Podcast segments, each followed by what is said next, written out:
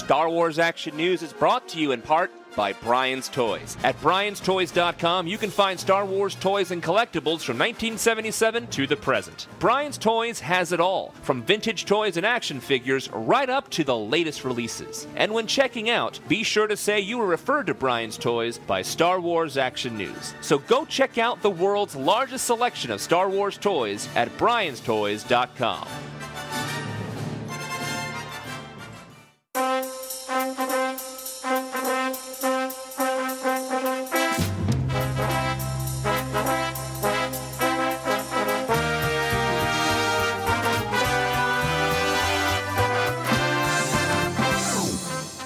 Listening to Star Wars Action News, your source for Star Wars collecting news, reviews, and updates, helping Star Wars collectors collect better.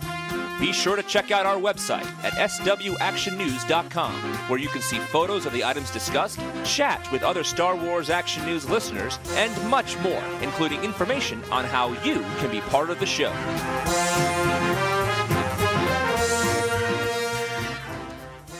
Hello and welcome to another episode of Star Wars Action News. This is Marjorie. And this is Arnie. We have a big show this week. We've got Jerry, Brock, Steve, and Jonathan joining us with segments as well as your voicemails. It's been a long time since we've played listener voicemails. Yeah, it has been. First, let's start off with Jonathan with a review of the Vintage A T A T. Hello and welcome back to On the Pegs, where we discuss what's being found in stores and online. I'm Jonathan, and I'm thrilled to report that there are finally a few signs of life on the collecting front. In online news, Gentle Giant has announced their next entry in their twelve-inch vintage figure line, Zuckuss. Well, actually, if you go by the vintage name he was originally released under, we'd be referring to him as four lom, but Gentle Giant decided to use the corrected name that was established by Lucasfilm. While that's fine for the modern incarnations of this character, the vintage one will always be four lom to me. He's due to be released in the first quarter of two thousand fourteen. The Big Bad Toy Store is having their spring cleaning clearance sale, and they have a few Star Wars items marked down. If you missed it last summer, they have the Celebration six exclusive Blue Clone Trooper statue from Gentle Giant for ninety-nine ninety-nine. Now, having seen this piece in person, it's what we've come to expect from Gentle Giant statues. Highly detailed and impressive. Most impressive. For those of you who still need one, they also have the previously impossible to find vintage Wedge Antilles figure for a mere seven ninety-nine.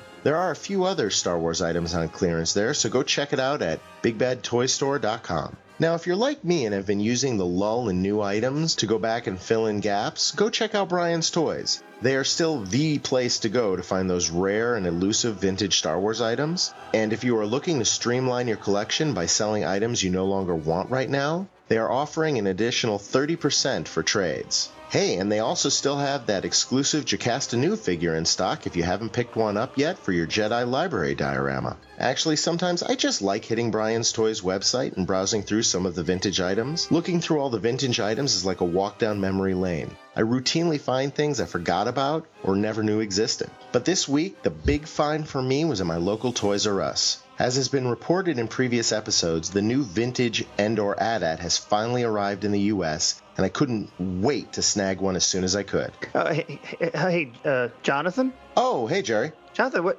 what are you doing?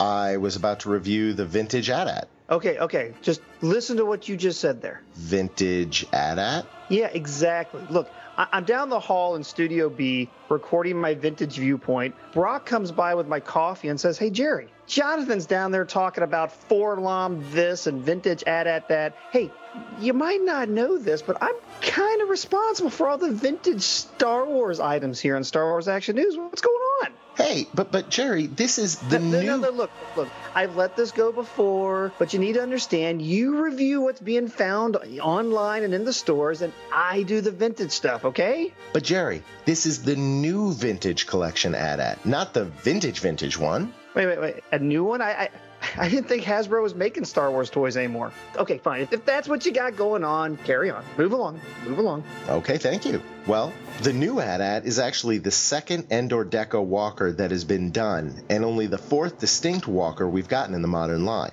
Considering how many times they've re-released the Millennium Falcon, the Republic Gunship, the A R C one seventy, and countless big wing TIE fighters, it's actually a little surprising how few times they've gone back to the well for the A T A T. As I said, there have been four releases of the A T A T Walkers since nineteen ninety-five, when the line was relaunched. The first was in nineteen ninety-eight, and that was direct reuse of the vintage Walker mold with a few additions and electronics, and a bit of an upgrade of the paint. At that point, it came with an A T A T driver and a General Veers or A T A T Commander figures. After that, we had to wait eight years for another Walker in two thousand six. This time, it was in the Saga collection and was a Toys R Us exclusive. It again reused the vintage mold with a few structural changes, but it was also the first time we got an Endor deco. It had brown and green splatters on it and was packed with an A T A T driver and a scout trooper. As I recall, there was initially a really high demand for it, but after that initial rush cooled, they kind of sat there for a while. The next time we got an A T A T from Hasbro was in two thousand ten with the launch of the new Vintage Collection, and this time they started from scratch with a completely new and much bigger design. Now, if you go back and look in the archives, when this was released, people were enamored with it. The cockpit held six figures, it had lights and sounds, multiple levels, a deploying speeder bike, and even had lines that allowed you to deploy your troops. Truly awesome. Now, initially it was released in the Shadows of the Dark Side packaging, but a little later on, Toys R Us re-released it in an exclusive vintage packaging that was modeled after the vintage one circa nineteen eighty-one. In some places, they flew off the shelves, and in others, it simply sat there a while. While there was a lot of positive press for the new Walker, I think that the price tag over one hundred dollars gave some people some pause. Eventually, there were reports of the non-vintage packaging version being put on clearance for as low as twenty-five dollars at places like Kmart and Walmart. This new version is again a Toys R Us exclusive and has been done up in an Endor deco again. It was originally planned for December release, but for some reason was delayed until May of this year. I, for one, became somewhat anxious about ever seeing it, investigating obtaining one from either Canada or the U K. Luckily, I held off, and now I don't have to pay those exorbitant shipping costs. I was following reports of it being found on the West Coast and was calling my local Toys R Us daily with the S K U number to see when they were going to hit the Midwest. You see what the desperation for new toys has done to me? When I finally got confirmation of their arrival, I grabbed my twenty-five dollars off coupons and fought Friday rush hour traffic. When I got there, it was on the shelf, shining in all its vintage-inspired packaging glory. I felt like I was channeling my younger self because I couldn't wait to get it home and open it. And when I did, I was not disappointed. While it does reuse the new big A T A T mold, they did cast it in a slightly darker plastic and gave each of the feet a unique paint splatter to recreate what it would look like after trekking through the Endor forest. Too bad they couldn't mold a few squashed Ewoks underneath the feet. Okay, okay, I'm sorry. You see, over at Republic Forces Radio Network, we're reviewing all the vintage Ewok cartoons, and I think the experience has traumatized me. They also recolored the speeder bike that comes with to the traditional colors that we saw in Return of the Jedi. Like its Hoth counterpart, it deploys from the rear hatch of the Walker. The A T A T driver is also slightly changed. While it is the exact same mold that they used last time, in the Endor deco, they painted his gloves and boots black. One difference between the Hoth and Endor decos is the stickers. The original release had a lot of Battle of Hoth specific ones and some optional battle damage. The Endor deco has more basic stickers and leaves out the battle damage. It's a really sharp collectible. I'm sorry, I'm not classifying anything over one hundred twenty dollars retail as a toy, and it has inspired me to begin setting up my first diorama in my collection room. It goes great with some of the other Endor-themed releases from last year, like the Kmart exclusive A T S T, the vintage two-packs of the Imperial Troops and the Ewoks, and the Toys R Us exclusive speeder bike. Now, I know the price on this is putting a lot of people off, but as I expected it to be upwards of one hundred fifty dollars when it was announced, as it is an exclusive, I don't have a big problem with the one hundred twenty-nine dollars price tag. As I said, I was lucky enough to find it before my twenty-five dollars off coupon expired, but I think I would have bought it even without. Now, I may have been influenced by the fact that I'm desperate for some new toys in stores, but again, I really do think that this is a quality collectible. And I also feel that as collectors, if we want things like the sale barge or some of these bigger play sets that some collectors have been clamoring for, we need to show our support for the line by not waiting for some of these things to go to clearance. That's it for me this week. Jerry, you still there? Oh yeah, I've been sitting here keeping an eye on you. Well, I promise not to tread on your toes any more than is absolutely necessary. You did pretty good. You did pretty good. All right, guys. Until next time, keep searching the pegs.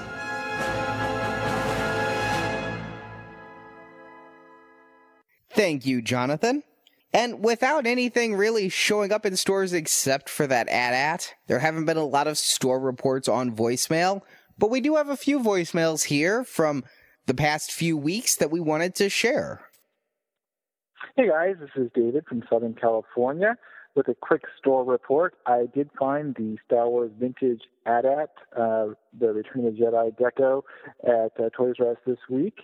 Uh, they did have it for the one hundred twenty-nine ninety-nine. I happened to get a coupon that was in our latest circular for uh, ten to fifteen dollars off, depending on if you use a Toys R Us credit card or not, and then uh, ended up getting it with a, a disc, another discount of fifteen percent with a credit card for one hundred five dollars, about one hundred six dollars. So not too bad with the discounts. Um, so it is out there, uh, but I got the last one, and I know somebody else bought one earlier that day. So it seems like, at least initially, they're going quickly, um, probably because it's one of the new things out, and there's much else new. Um, but that's a, that's uh, just a report of uh, something new at your Toys R Us, and I'm sure you'll be seeing more of them show up soon. Happy hunting. Thanks, guys. May the fourth be with you. He makes a very good point. There is so little in the way of Star Wars toys out there that I wonder if these Endor A T A Ts might move quicker than they would under normal circumstances. That's very, very true. Hmm.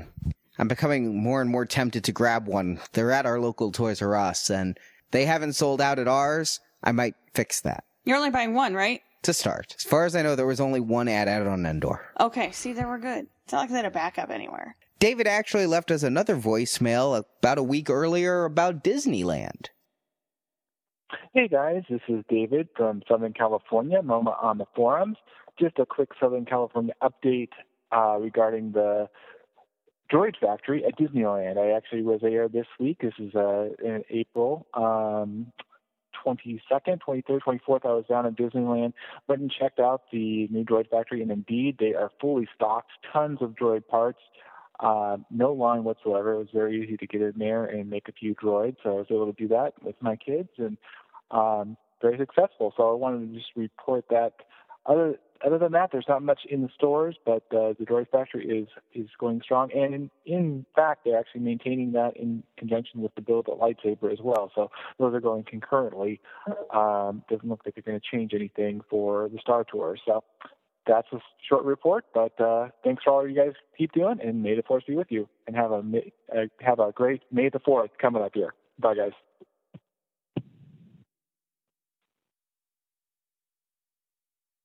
Thank you, David. It's nice to know that the Droid Factory is running well, and that you can still build a lightsaber. I still think that a lot of kids would prefer the role-play lightsabers to action figures, especially when you get to younger kids. You think? If they don't collect the action figures already, I don't know that an R two unit's going to mean as much to them as a lightsaber they can beat their sister over the head with. That's very true. And now that things are starting to show up in stores and all this convention news coming out over the past couple weeks, remember, you can leave us your thoughts, review items, tell us what you're finding in stores.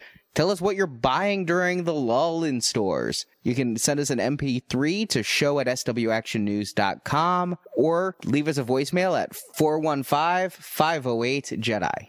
Next up, we have Steve, and he's going to give us a report from the U K.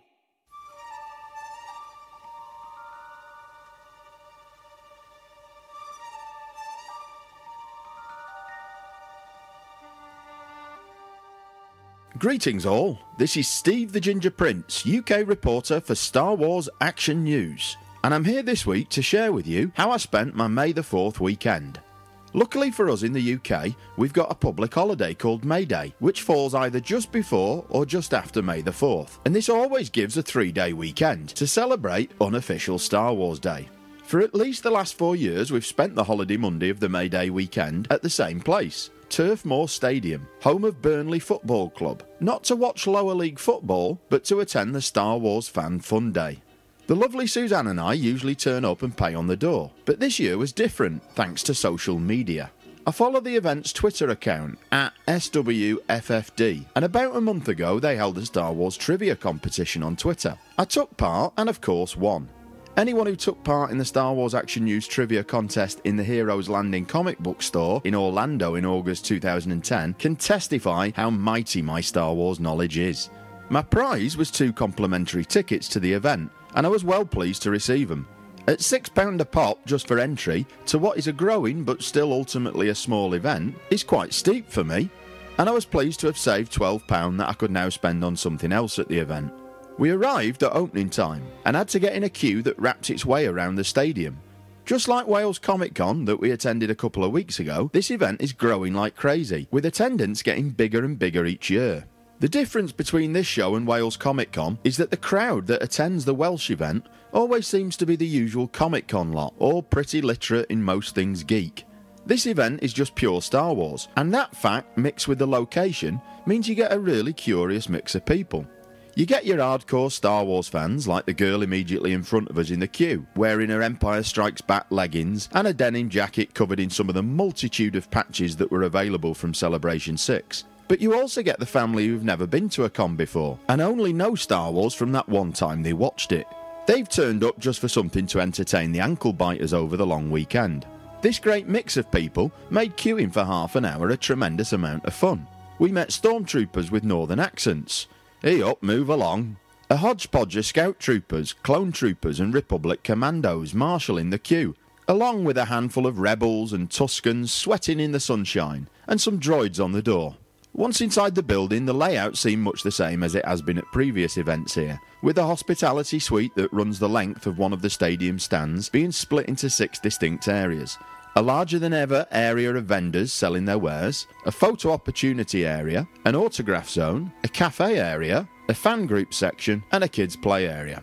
We decided to go shopping first, and I had only one target, the Mecha Mall three and three quarter inch figure on the green Yoda card, as I still hadn't found the last piece of X R Kun's prize for the competition that had previously run on the forums. The first store we came to was our friends at Three Darths Collectibles. Now, we'd seen Nick a couple of weeks ago at Wales Comic Con, and he'd said our chances of picking up the Mecha Mall figure were somewhere between slim and no hope.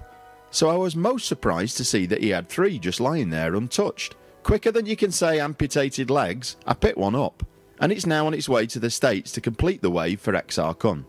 The Mecha Mall wasn't the only thing I picked up from Three Darths. I make no secret of my love for the Phantom Menace. It's my third favourite Star Wars film, and I've got a real soft spot for the three and three quarter inch line that was released in nineteen ninety-nine. Partly because it's the line that was on shelves when I started collecting, but partly because that red card is so different from all other lines. There were three figures from the Phantom Menace line that were significantly harder to get than all the others, and it took me ages to find R two B one, T C fourteen, and Queen Amidala with Ascension Gun at a reasonable price for my loose collection. I decided a while ago that I would pick up these three figures again, this time on the best quality cards that I could find. Nick had a carded T C fourteen of lovely quality, and it was tons better than the one that I already had. At twelve pounds, I had to snaffle it up. I love protocol droids, and shiny T C fourteen with a tea tray and thermos flask is a winner of a figure.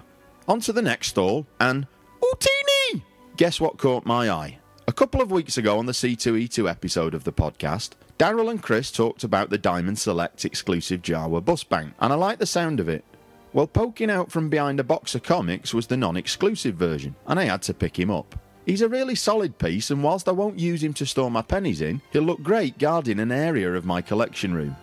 He doesn't have the blaster that the exclusive does, instead brandishing a remote rather angrily. The Jawas really are one of the iconic characters of the original Star Wars films, and at eighteen pounds I considered this a great buy. By this time, Suzanne was starting to get a bit edgy, what with me doing all the spending. This changed at the next stall, though. There are a group of ladies calling themselves Little Misfits, who appeared to be doing the whole Her Universe thing, selling t-shirts, jewellery and patches aimed exclusively at the ladies. Their t-shirts were really simple, eye-catching designs, and some of them included a contribution to a woman's charity. Suzanne went for a blue Death Star tee, and I'm truly envious as the print is luminous. Now, I've always said my wife lights up a room, and it seems that if she wears this Weapon of Mass Destruction t-shirt, she might actually be lighting up that room for real. Not only were the shirts quality, but their patches were awesome. And if you were at Celebration, you know how I love a patch. The patches were iron-on and made out of sparkly fabric. I picked up two, an R two D two to stick on my con backpack next to my Star Wars Action News patch, and a girly Boba Fett patch as a little prezi. Our next stop was to say hello to our friends at Starzone Toys. Darren is a top fella, and he's recently been feeding my Akbar habit through his eBay store. If it wasn't for him, I wouldn't now own a Mexican bootleg Admiral. Anyway, I was more than happy to give Darren more of my cash as soon as I saw that he had the giant Kota Bakia R two D two and Han in Carbonite ice trays. These things are colossal. The Han in Carbonite is basically the size of a house brick. I own all the other ice trays, and I'm thinking at my next Star Wars-a-thon, I'm going to do an ice sculpture display. Either that, or fill these things up with a raspberry vodka jelly and party like the second Death Star's just been blown up. Darren always has some gorgeous vintage stuff, and I like to drool over some of the lovely carded figures that he has. I was in the mood to buy some moderately priced vintage, and as soon as he showed us a seventy-nine back Paploo the Ewok from nineteen eighty-four, Suzanne fell in love. The figure is A F A graded at seventy-five, largely due to some warping on the card, a small punch in the card behind the bubble, and a slight tear on the front of the card. But the bubble is crystal clear, and the figure itself is pristine, both graded at eighty-five. I love the free Anakin Skywalker figure, Flash, that's on the bottom right-hand corner of the front of the card, and the details of the offer on the lower half of the card reverse. Being the gentleman that he is, Darren did me a lovely deal on the Ewok and the ice trays, and Paploo is now sat next to the vintage log ray that we picked up earlier this year. Having been careful not to spend up completely, we moved on from the vendor area through the photo opportunity area. You could get your photo taken with a life-size Jabba model and a sexy slave Leia, but it was seven pounds fifty a pop. Why pay that when you can cozy up to a Wookiee for a quick snap for free? Another thing that the organisers of this event get right are the guests, and it was a bulging autograph zone with a whopping ten Star Wars actors signing. Sadly, it should have been eleven guests, but the untimely death of Richard Le Parmentier a couple of weeks ago meant that there was an empty table. In a dignified move, the organisers had put up a memorial poster in Motti's memory, and there was a book of condolence in which the public could write a message for his family. I recalled some memories of Richard on stage in Germany at JediCon in two thousand ten as a way of paying my respects. Even though there was such a plethora of signers, I only needed one autograph. That of Nick Joseph, the Rebel Medal Bearer.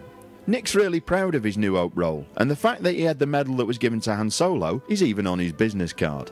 Nick was wearing a t-shirt with a picture of his moment of fame on, and if you had a picture taken with him, he made you wear a medal of Yavin replica. I love the actors who really get into meeting the fans and having a bit of fun. On the downside, the lesser known the actor, the poorer quality the photos that they have available to sign, and I might need to start acquiring my own photos pre-event. We finished the con by looking at some of the displays of props and artifacts, which included life-size Watto suspended from the ceiling, snow speeders, killer droids, furry Ewoks, and Jedi Masters encased in carbonite. There were some interesting alternative vendors in the fan area, like the amusingly named Jabadashery, who make replica costumes from the films, and some great model makers and diorama builders to boot. All in all, we had a really fun couple of hours, and I'm already looking forward to May Day weekend next year, as this event just gets better and better. So onwards and upwards to our next convention, which fingers crossed should be Collectomania in Milton Keynes, the home of Superman four. That'll be in a couple of weeks. And on that note, I'll hand you back to Marjorie and Arnie.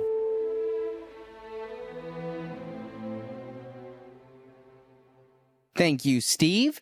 Now, in this slow time, I know a lot of people have been turning to vintage collecting, finding holes in their vintage collections, finding those carded figures that they've long lusted after but couldn't find the money to buy. Strangely, I think a lot of us, myself included, have noticed our bank accounts swell as the Hasbro figures haven't hit stores. Is that why we have so much money now? Yeah. Huh. I thought you got a raise and didn't tell me. Well, you kind of did, I guess. So joining us now with another vintage viewpoint is Jerry.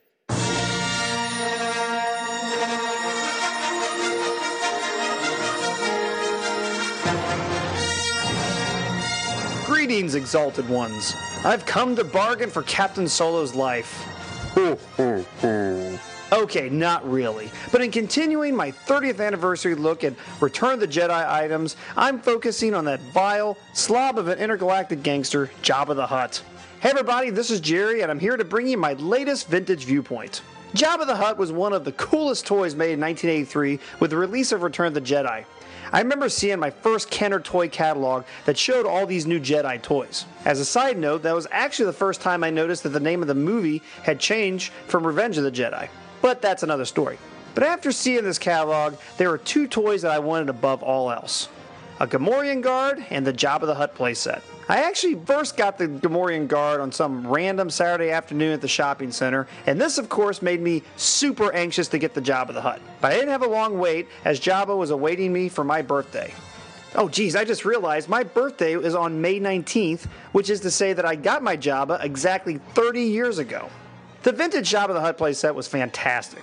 First, Jabba was the largest action figure of the vintage era. I mean, come on, this is all action figure. He's a significant character with a pivotal role in the opening act of Return of the Jedi. Now granted, he would never fit on a blister card, but he's totally an action figure. You gotta count him. And then, not only did you get a big action figure, but you got this really cool play set and a bunch of accessories. Now after getting this, it was my favorite scene to set up and play along with. I'm pretty sure I got Bib Fortuna, Jedi Luke, and Weequay for that same birthday, so I was all set. Now the Jabba figure itself features articulated arms that move up and down at the shoulder joint. The head and tail are connected in that when you move the head back and forth, you create a striking motion with the tail. The Kenner box shows this feature working on an unsuspecting Jedi Luke figure, although we know he never actually attacked in the movie. Jabba's mouth is molded to allow him to hold a pipe in his smoking position. Now the pipe has a string attached to it that connects into the top half of the bowl. That in turn sits on this little mantle, this railing that sits up to Jabba's left. There's also a small handle that fits into the side such that in theory it allows you to hook the pipe onto it when not in use. But the reality is it didn't really stay in very well and gets knocked out very easy. A piece that's very easy to lose or misplace on this item, by the way. Now beyond that, there are a few features to Jabba's throne that gives the playset a lot of playability. First, Jabba sits on two doors that can flip up and hold prisoners. Of course, we never really saw anything like this in the movie, but I suppose it's the closest thing to a trap door that we could get into a set like this. Now that I think about it, being held prisoner in a slotted door in which I'd have to be on the business end of Jabba's butt would probably be a fate far worse than the Rancor. And moving on. Coming out of the front of Jabba's dais are four molded monster heads. The monster heads on the ends actually are the levers for opening the trap doors, whereas the center heads have holes in them that allow you to feed through a black string that acts as the chain for a small clamp that you can put around that vintage Slave Leia figure that they never made. In fact, the packaging artwork shows it going around Jedi Luke. Me, I always actually just wrapped it around the Salacious Crumb figure to, to keep it from dangling and to catch Crumb whenever he'd slide off the edge of the dais. Which leads us to the final feature of this playset. You also got a three and three quarter inch scaled Salacious Crumb figure to accompany your Jabba the Hutt. Now you have someone who can screech in laughter and, you know, attack C three P O's eye. Now a fun fact. There were approximately one hundred film-based three and three quarter inch action figures made by Kenner during the years of nineteen seventy-eight to nineteen eighty-five. Now, I won't go into today how I get one hundred, but trust me, that's as good of a number as you'll hear. Not counting variations, of course. Of that one hundred, approximately forty-seven of them were based in the Return of the Jedi film. And of that, twenty-one of them are from Jabba's Palace. twenty-one if you count Jedi Luke, the lightsaber pop-up R two D two, and of course the three members of the Rebo Band. Throw in Chewbacca and C three P O, and you could argue that there are twenty-three figures from the vintage line that go right with Jabba's playset. Now my point to all this is, is that having these figures made the setup of Jabba's Palace some of the most fun I ever had as a kid. And heck, he even had a Rancor monster to work in as well. And today I won't even go into some of the mini rigs that were basically Jabba themed as well. Now throughout various points in my life, whenever I had a whim to get out and set up some of my Star Wars figures, I always started first with a Jabba playset and the many, many figures to accompany it. I remember during the summer of nineteen eighty-seven, using my very own Kodak disc camera, I set up a Jabba's Palace scene and took a whole set of pictures of various points in the film, including the Rancor Pit. Every version of my collecting room over the years features this same or a very similar setup. In fact, my current collection room today features two Jabba dioramas, one that is completely vintage and the other one that is completely modern. Now, this leads me to a brief rundown of what Kenner and Hasbro has done with Jabba since the modern line started in nineteen ninety-five. We actually didn't see a Jabba toy until nineteen ninety-seven when Kenner put out an assortment of Beast Packs that were inspired by the special editions. They released a Ronto, a Dewback, a Wampa, and Jabba from the restored and digitally enhanced Docking Bay ninety-four scene. I have multiple shelves among my collection that feature great scenes from Tatooine, and I'm happy to have this Jabba among them. But let's face it, This Jabba ain't the Return of the Jedi Jabba. Many weren't very happy with his look in the special edition, and it's obviously been altered as time passed. But not only that, that model, and thus the toy, has Jabba depicted in sort of a straight-on slithering position. So even if you wanted to turn the torso around of this nineteen ninety-seven release, let's say ninety degrees to kind of put him in that sideways position, which, by the way, you can't physically turn the figure, but even if you could, the colors of his belly wouldn't line up all of a sudden. Now, similarly to the vintage Jabba, turning his torso back and forth does cause his tail to wobble side to side. Now, here's the funny thing. About a year later, Hasbro released the Jabba Palace Display three D Diorama playset. Very reminiscent of some of the vintage style exclusive playsets. This one was one hundred percent paperboard depicting Jabba's throne. It included an exclusive Han Solo and Carbonite figure, which was super cool because it's specifically of Han right after he falls out of the Carbonite. So his hair is all slicked back, the Carbonite block is actually even hollowed out from where he fell out. Now, the backdrop is pretty cool, too. Obviously not super sturdy. It's it's actually paperboard. It's not corrugated. It's not even a thicker boxboard material, but a flimsy cereal box-like paperboard. In fact, I, I don't even think it's as thick as cereal boxes. They tend to be twenty or twenty-two point in caliper, and this set couldn't possibly be over sixteen point. But I digress a bit into the old day job there. The playset, though, is fairly intricate and big. It's actually twenty-five inches wide. It has some nice artwork on it, and even has pieces that fold up into sections that form stairs, and even a little dais for Jabba. Problem is, the only Jabba available in the modern line this time is that special edition one from nineteen ninety-seven. And truth be known, I don't even know if that Jabba was readily available at stores at the time. It didn't exactly fly off the shelves, but this playset would have come out probably more than a full year later. But that didn't stop them from showing that special edition Jabba on the packaging artwork. It's pretty ridiculous, actually. But beside that, I really love this backdrop. I, I actually use it to this day. Now, it was the natural follow-up to the Cantina set that they made a year before, but they literally made a Jabba playset at a time where you really didn't have a Jabba to put into it.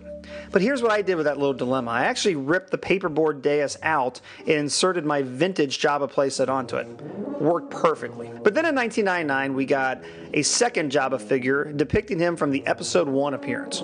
It was similar to the ninety-seven Special Edition version in that it was that straight-on orientation just like you saw in the movie.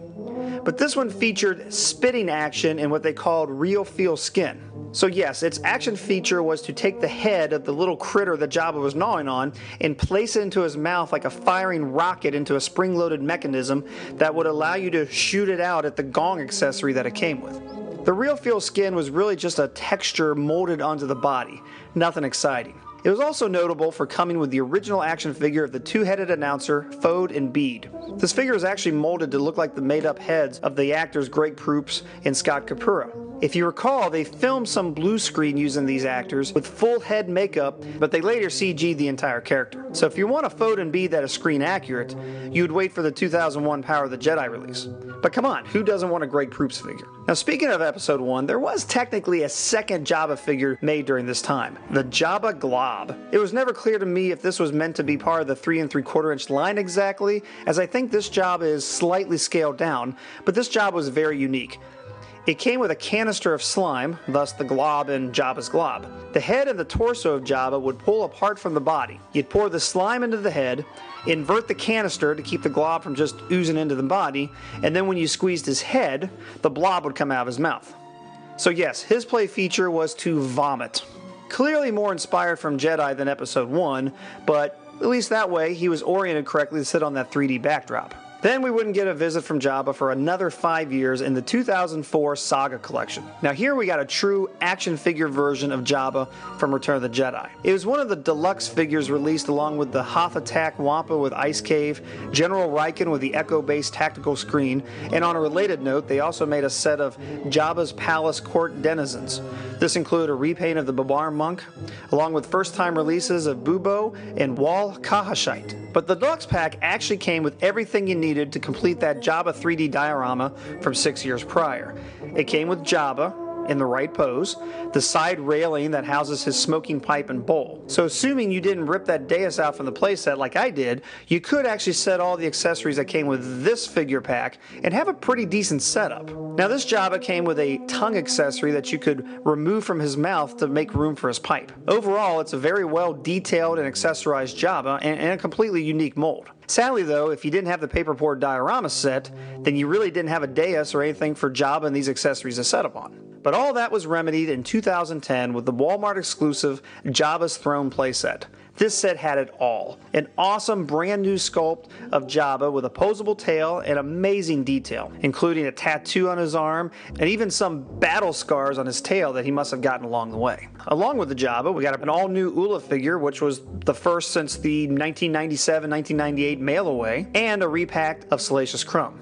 The railing, the smoking pipe, and the bowl are the same from the two thousand four release. But the magic in this set is this brand new throne.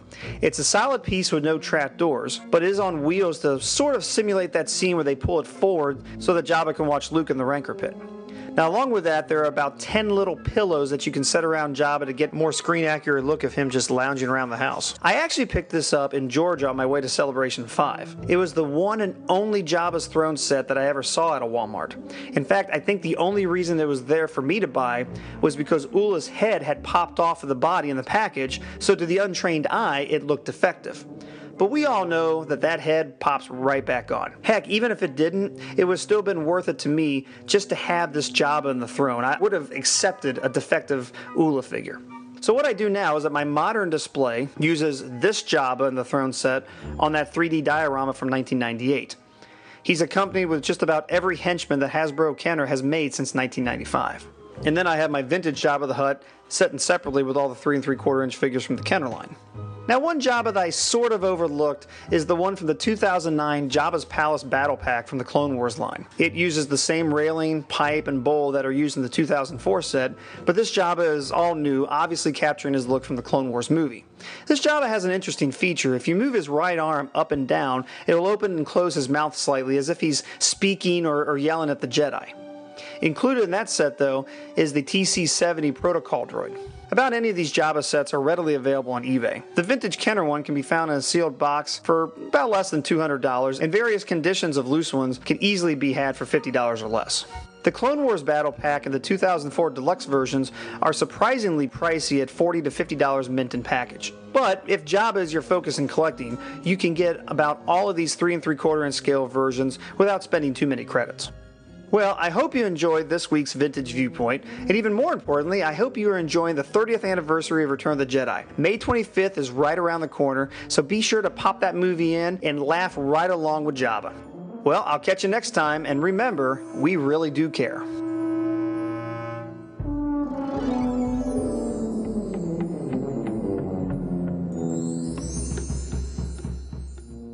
Thank you, Jerry. Always great to hear from you.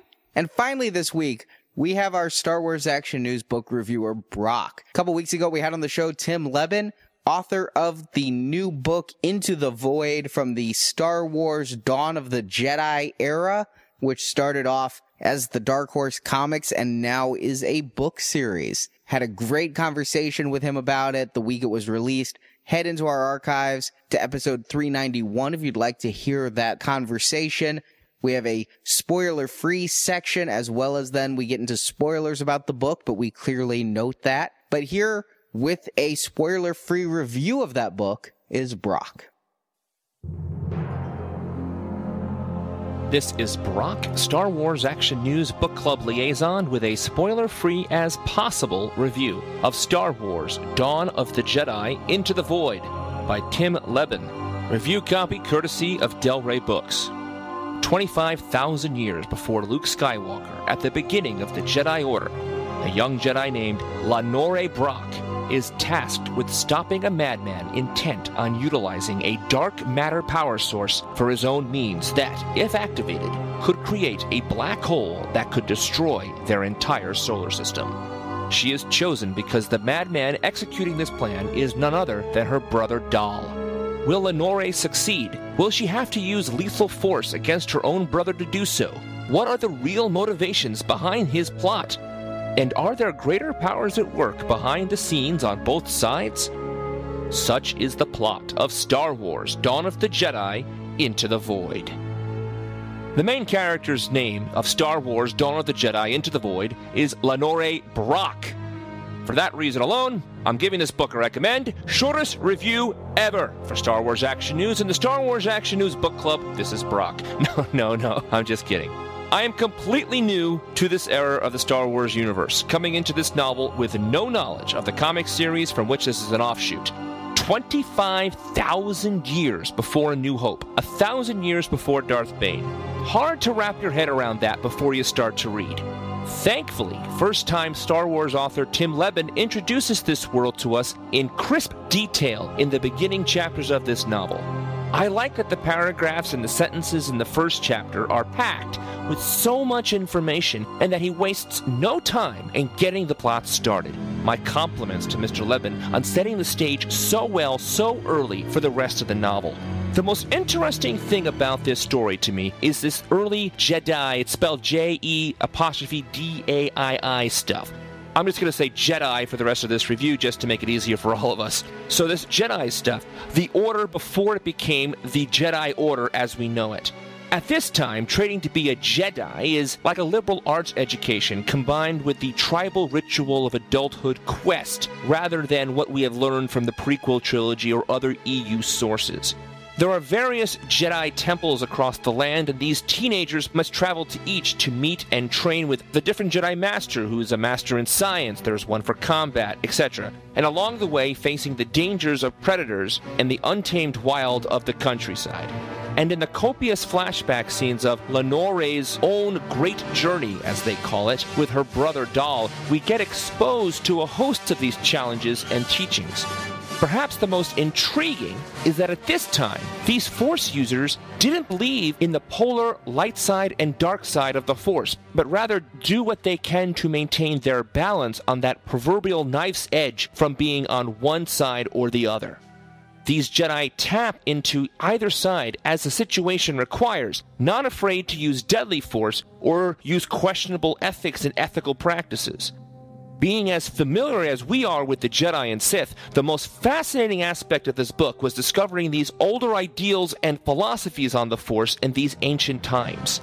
Furthermore, I've spoken before on how technology in like old Republic times is hard to differentiate from the P T and O T eras, and thankfully here, there is more limits on their tech. They have droids, but the droids can't speak back. No lightsabers, no light speed travel. I loved all of this stuff. There is so much new in this familiar universe. Already in these opening pages, we don't miss or need character information for everyone we meet. The character information is distributed on a need-to-know basis. And while that means we have plenty of characters that only have titles as their background development, like calling someone a Jedi Master, we aren't burdened with extraneous anything.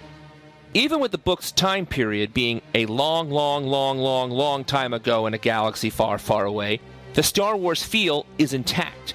The action scenes are not plentiful and a tad inconsistent in tone, but when they happen, they certainly get the job done. If you feel there aren't enough beheadings in the Star Wars universe already, Into the Void ups that total nicely. A gunner sequence reminiscent of A New Hope flowed well, and there's a Nograi chase that was exciting. I was also glad to read the Nograi were here, as they are underused in the E U. Our present-day world issues like science versus religion, partisan politics, genetic tampering, the reality of a city torn to pieces by war, spring up throughout the novel. Mister Leben provides some strong, vivid descriptions of a war-torn planet and ruins of a civilization.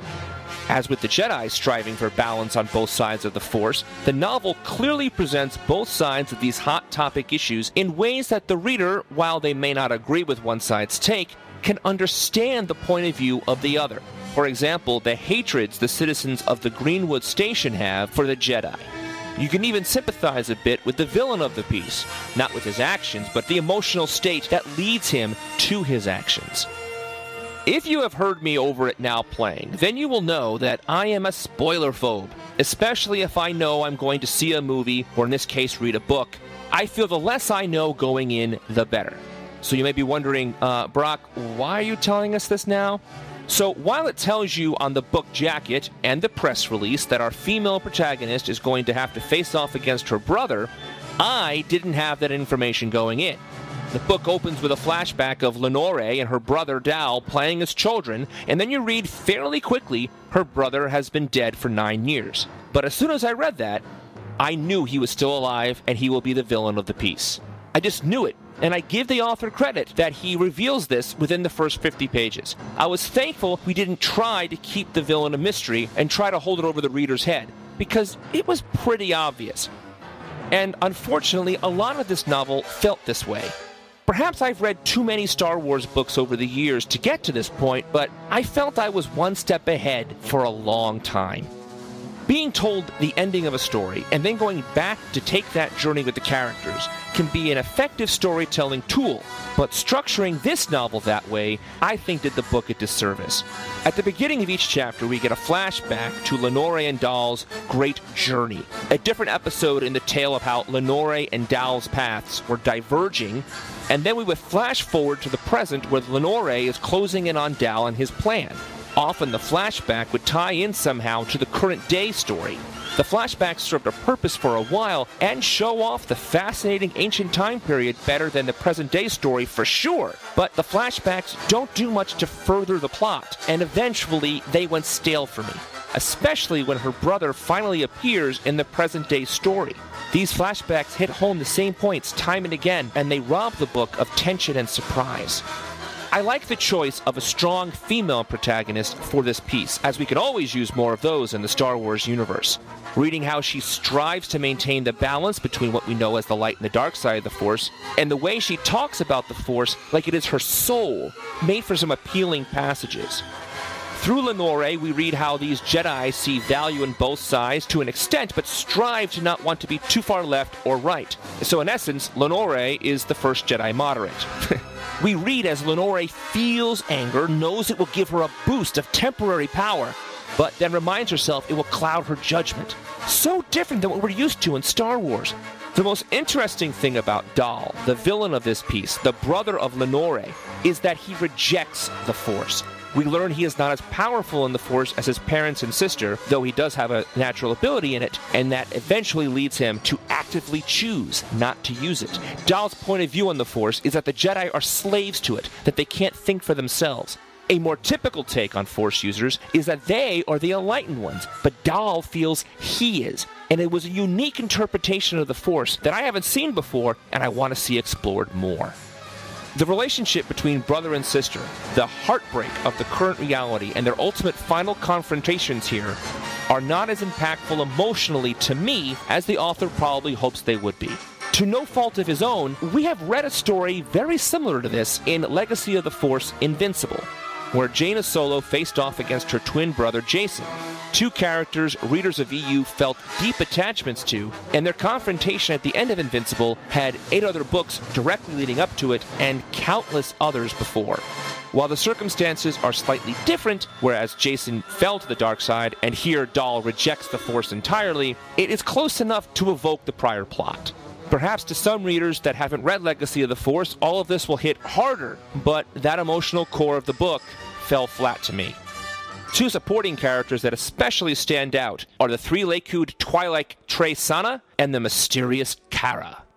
Tre-Sana has the richest backstory of all the characters, and it slowly unfolds throughout the book, and we really are never sure about him, especially as he shares with Lenore his experiences with the Jedi. And one of his big surprises is that he drops the B word at one point, and I don't recall that ever being used in a Star Wars book before.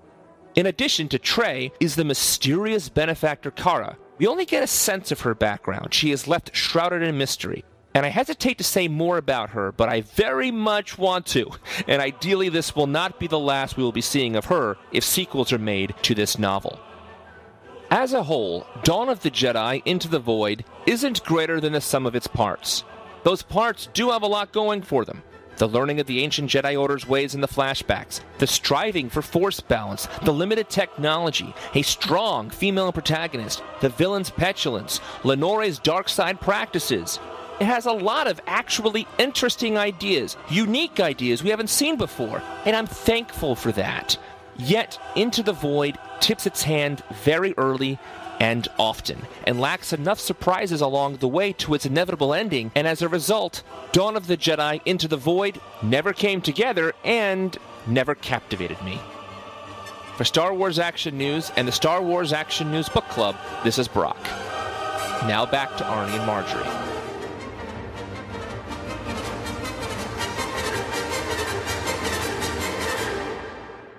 Thank you, Brock. Now, finally for this week, yesterday in Saint Louis was another Toyman Toy Show. Those are always so much fun. Great place to pick up vintage things, new things that you missed. It's a quick show to run through. It's all vendors. It's not really a convention. They do have some interesting stuff. They have some customers and stuff, but it's a lot of fun. Yeah, sometimes they have artists there doing mm-hmm. commissions as well. And it's four bucks to get in. That's not bad at all.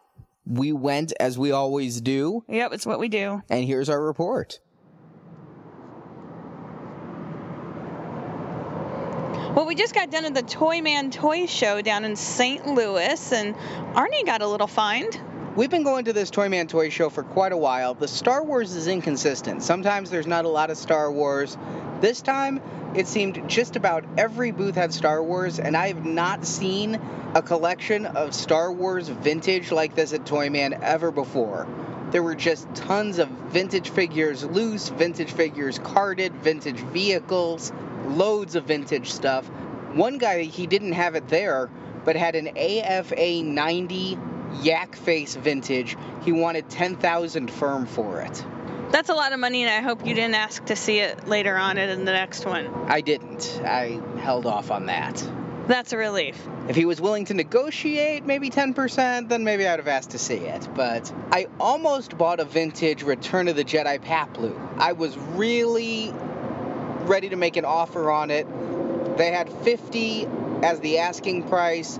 It was on a slightly warped card. I didn't see any visible creases. The bubble wasn't at all yellow. Looked really good. They also had the Power of the Jedi one with the coin, but that was kind of yellow and had a lot of creasing. This one looked pretty good. I checked eBay. I walked away from the booth first and went outside and checked eBay. fifty seemed to be an average price. I don't like to buy at average prices. I like to buy at bargains. If it's an average price, why buy today? I don't have a gun to my head to buy that figure today. But in hand, being able to examine it, if I could have talked her down maybe five bucks, I was going to buy it till I saw the pop was cut out. And the ones I was seeing on eBay in similar condition, not A F A graded, with pop, were only going for fifty. So I decided to pass. I preferred to not have the ones with the pops cut out. I did end up with one vintage figure. There was one booth that had quite a few vintage figures in it, but there was one that was catching my eye. It was an Empire Strikes Back A T A T Commander, and it did not have any yellow on the bubble. It had the pop intact. They were only asking twenty-five dollars for it, but the one thing I noticed is the bubble is separating just a little bit from the card, just in the top corner, so that is a pretty major flaw for something like that, but it's so not visible unless you look at it from the side. I decided that even though someday down the line I may upgrade, if he would take twenty dollars for it, I couldn't pass it up. It would be my second Empire Strikes Back carded figure after the Yoda, and he took twenty dollars for the A T A T Commander, so I was real happy to get that one. Yeah, that's a good price, and this is the way to pick them up is as you find them and to get deals on them. And you also picked up a piece of art. Little custom sketch, because they've started having more artists at the Toyman Toy Show, some local people. Sometimes they have people who are known for more national thing, not Star Wars or anything like that.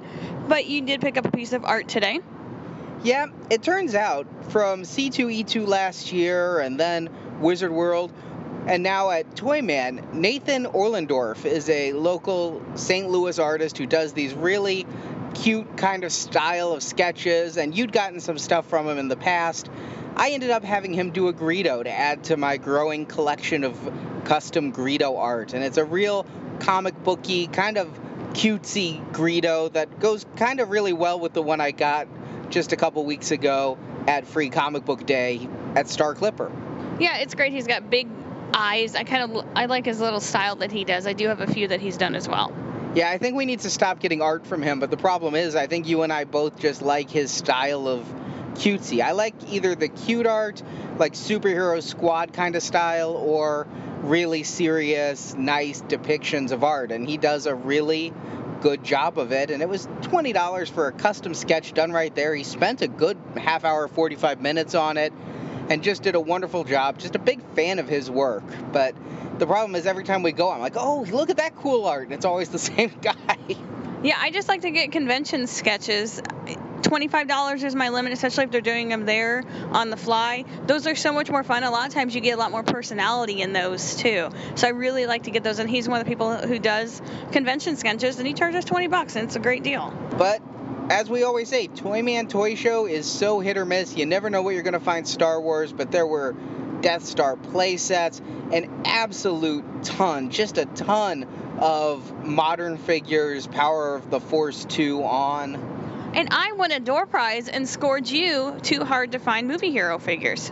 Uh, yeah, the light-up Qui-Gon and the light-up Obi-Wan, they were gifts for the door prize. You could pick five things. You also picked the movie heroes Jar Jar, equally hard to find. Yes, and I love Jar Jar. So a nice little prize there for just every time you go, you fill out the entry form to get on the mailing list, and they have the drawing. I couldn't believe you won. I know, I was the first person they called, because they do it on every hour. And a lot of times they give away fun stuff, like they have a prize table, and they've also got free lifetime admission. That's the one I think would be really cool to win. We go often enough. We didn't do early bird this time. It was really nice last time because the aisles weren't crowded at all, but I just decided that it cost so much more to go early bird, and it just wasn't worth it on this trip. Finally, right when we walked in the door, I bought a couple of episode one items. I never got the Theed Hanger. It was one of the later Episode one play sets, came with a battle droid, and they had that at one table, as well as the Micro Machines. But I was asking how much they wanted. They said fifteen dollars for both. I said, okay, I'll take both. So you had a need for Theed? So a bountiful Toyman Toy Show this time, but that's not all. In addition to Toyman, we found a local toy seller who used to go to Toyman, stopped going ten years ago, having a toy sale out of his house. And he had Star Wars, Marvel, A-Team, G I. Joe, tons of stuff from the eighties and nineties. Yeah, he had a lot of stuff. He was a little bit high priced, higher than eBay and higher than most toy sales that we've been to. And he just didn't feel like lugging it around to shows anymore. I picked up an R two D two Bendem. I love the Bendem line. I don't can't explain it. I don't know why. I love these things. So I got the R two D two, and then you picked up some stuff. Yeah, you're right. He was overpriced. There was a lot of stuff there I wanted. You and I almost bit on a Boba Fett cake pan. It came with the original instructions and insert sheet. It had a little bit of chipping off the chrome. He wanted forty-five dollars for it, which you said after shipping is about that or more on eBay. Yeah, and it looked like it had never, ever, ever been used. A lot of the ones you're finding have been used. This was still the nice, pristine bake pan color and everything. But what am I going to do with it? I'm not collecting the cake pans. Yeah, I'd love to be able to make a cake like that. But you know what? No, I'm not going to have time nor the artistic talent to make a Boba Fett cake. He had the R two D two pan as well, wanting the same price. A lot more of the finish had come off that one. It didn't have the inserts. But to give people an idea of his overpricedness, the Power of the Force two figures, he wanted between seven and ten per figure.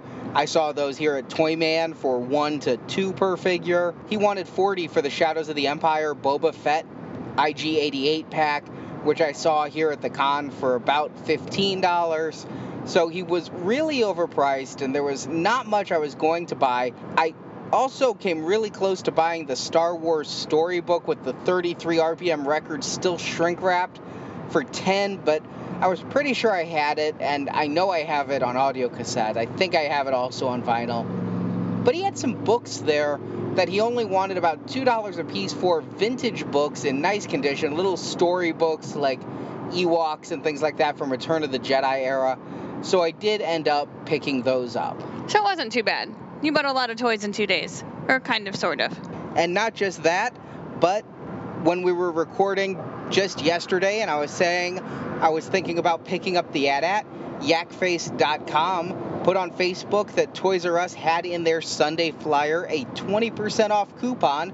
So while we were down here in Saint Louis, we hit a Toys R Us, and I got thirty dollars off an A T A T. That is pretty super awesome. I'm jazzed about that. It's actually, it was one hundred thirty dollars for the A T A T, and twenty percent of that is twenty-six dollars off. That's a really good price for this vintage vehicle. They had one there in really nice condition, so now I have picked up that A T A T based on Jonathan's review and the voicemail we played earlier about only getting two per store. I can just check that off the list, and now I'm back to having no Hasbro toys to look for till the Black Series hits. So definitely try to get a Sunday newspaper three to get that coupon. So yeah, it was a toy-rific trip. My trunk is full of toys right now, and the A T A T had to go in the back seat, didn't fit in the trunk anymore, so we are heading back with a whole load of new toys, and that is our show for this week. And we also want to let you know about a contest that Diorama Workshop is having. Most of you know Frank from Celebration, where he builds the awesome, awesome, huge dioramas. He's having a contest where you can go vote on different dioramas, and the winner will be picked by Steve Sansweet, and that person will win the diorama to take home, which is kind of cool. So you'll have a Frank Diorio diorama in your house. That is very awesome. I have drooled over his stuff many, many times. Definitely check that out at diorama workshop dot com. That's our show for this week. I want to thank Steve, Jerry, Jonathan, and Brock for your segments this week. And we will be back next week in our studio. No more mobile recording equipment. Yeah, we're working on getting that all put together, and we're going to have all of our recording equipment moved and the new setup in this studio, which is going to be really nice. So we'll talk to you from the new studio next week.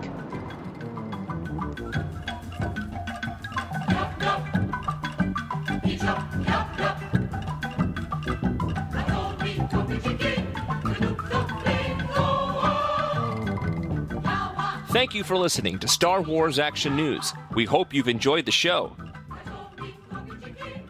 We want your feedback and suggestions for Star Wars Action News. You can email us at show at S W action news dot com or post your thoughts in the Star Wars Action News forums at S W action news dot com, the most friendly forums on the web. You can also find Star Wars Action News on Facebook and Twitter. The links to our social media sites are at S W action news dot com.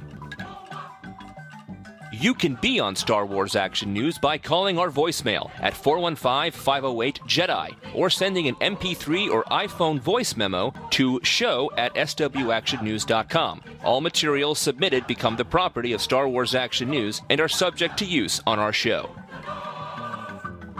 You can find even more Star Wars coverage at our sister podcast, Republic Forces Radio Network, where we review each episode of the Clone Wars cartoon series. You can find that podcast at republic forces dot com.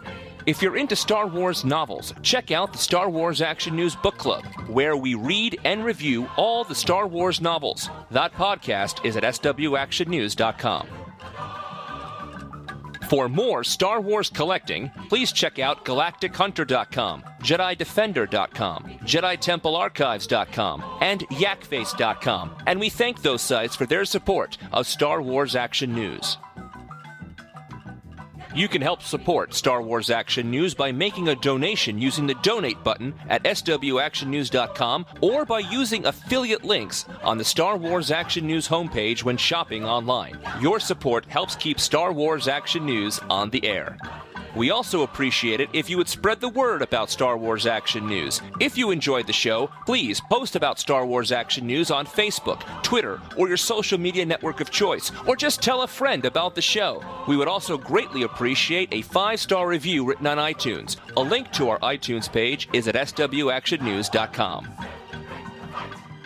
Star Wars Action News is created, produced, edited, and hosted by Marjorie and Arnie. The Star Wars Action News team is segment reporters Jerry, Brock, Jonathan, Nathan, and Steve, graphic design by Chris, image editing by Jay, podcast enhancement by Andrew and Barrett, associate produced and podcast announcements by Brock. Star Wars Action News is not affiliated with Lucasfilm Limited. The show is created by Star Wars fans showing their love of Star Wars. Star Wars and all that the Star Wars universe contains is trademark and copyright Lucasfilm Limited, a subsidiary of the Walt Disney Company. All rights reserved. Until next time, may the pegs be stocked and the Force be with you.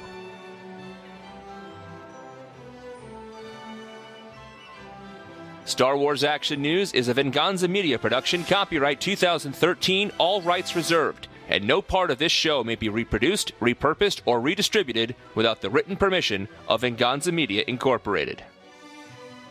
Star Wars Action News. Now this is podcasting.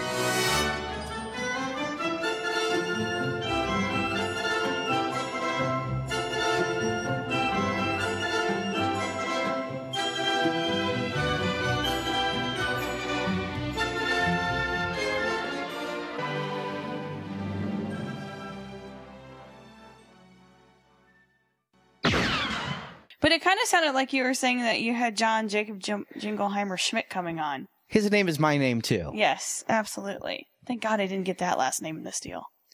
Marjorie Jingleheimer Schmidt. Na, na, na, na, na, na, na.